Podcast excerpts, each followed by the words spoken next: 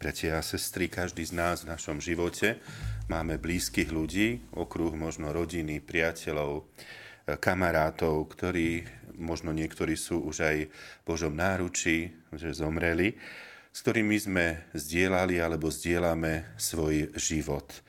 A je to úžasné, že okrem tých príbuzných pokrvných máme aj príbuzných v kresťanstve a preto aj počas svätých homší alebo modlitieb hovoríme o bratoch a sestrách, hovoríme o blízkosti, hovoríme o jednej rodine a skutočne mohli by sme vymenovať x ľudí, ktorých sme spoznali, pretože sme kresťania, pretože sme veriaci. Možno tých by bolo ešte oveľa viac aj bližších ako tých pokrvných príbuzných a je to úžasné. A potom je tu ešte jedna skupina a to sú svetí. Pre každého z nás je svetý niekto iný blízky, Niektorých máme za svojich patrónov, či už birmovných alebo krstných. Niektorí sú veľmi populárni. Napríklad v Taliansku je veľmi populárny svätý Anton, myslím, že aj u nás.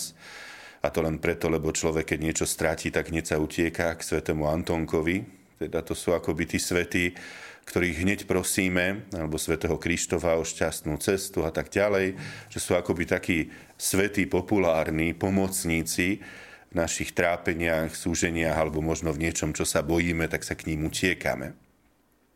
No ale potom možno máme svetého jedného, alebo možno aj viacerých, ktorí sú blízki nášmu srdcu. Nie preto, že sa k ním stále utiekame a prosíme ich, ale radi s nimi trávime čas, možno v myšlienkach, možno si prečítame ich životopis a sú nám jednoducho blízky. Dnes máme svätého Augustína, ktorého e, dar viery vyprosila jeho matka Monika, ktorá je tiež sveta. A ona sa 9, celých 19 rokov modlila za jeho obrátenie. To je fakt dlhá doba. Ona ho síce vychovala v kresťanskom duchu, tedy ešte nekrstilo sa hneď ako dieťa, tak pokrstený nebol, aj dokonca jeho otec, teda manžel Moniky, bol pohan, ale nakoniec sa stal kresťanom, vstúpil do, neoka- vstúpil do katechumenátu a teda stal sa kresťanom.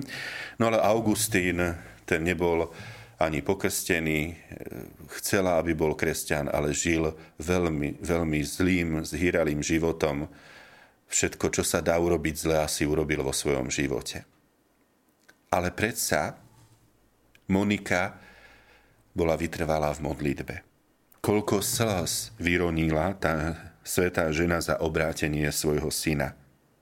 A koľké matky, možno staré matky, aj vy, vyroníte možno slzy za svoje deti, možno za svojich vnúkov, možno niekedy aj za svojich právnukov, aby títo sa stali kresťanmi. A možno sú aj pokrstení a veľmi vás trápi to, že už do kostola možno nechodia alebo nežijú podľa viery.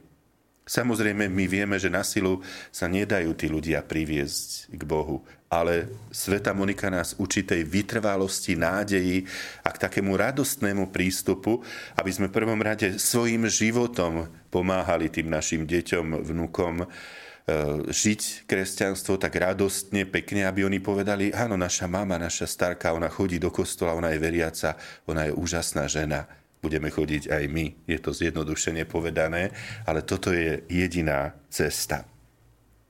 Vo vyznaniach svätého Augustína čítame nasledujúcu vetu, ktorú istý biskup povedal svätej Monike, ktorá ho prosila, aby pomohol jej synovi znovu nájsť cestu viery.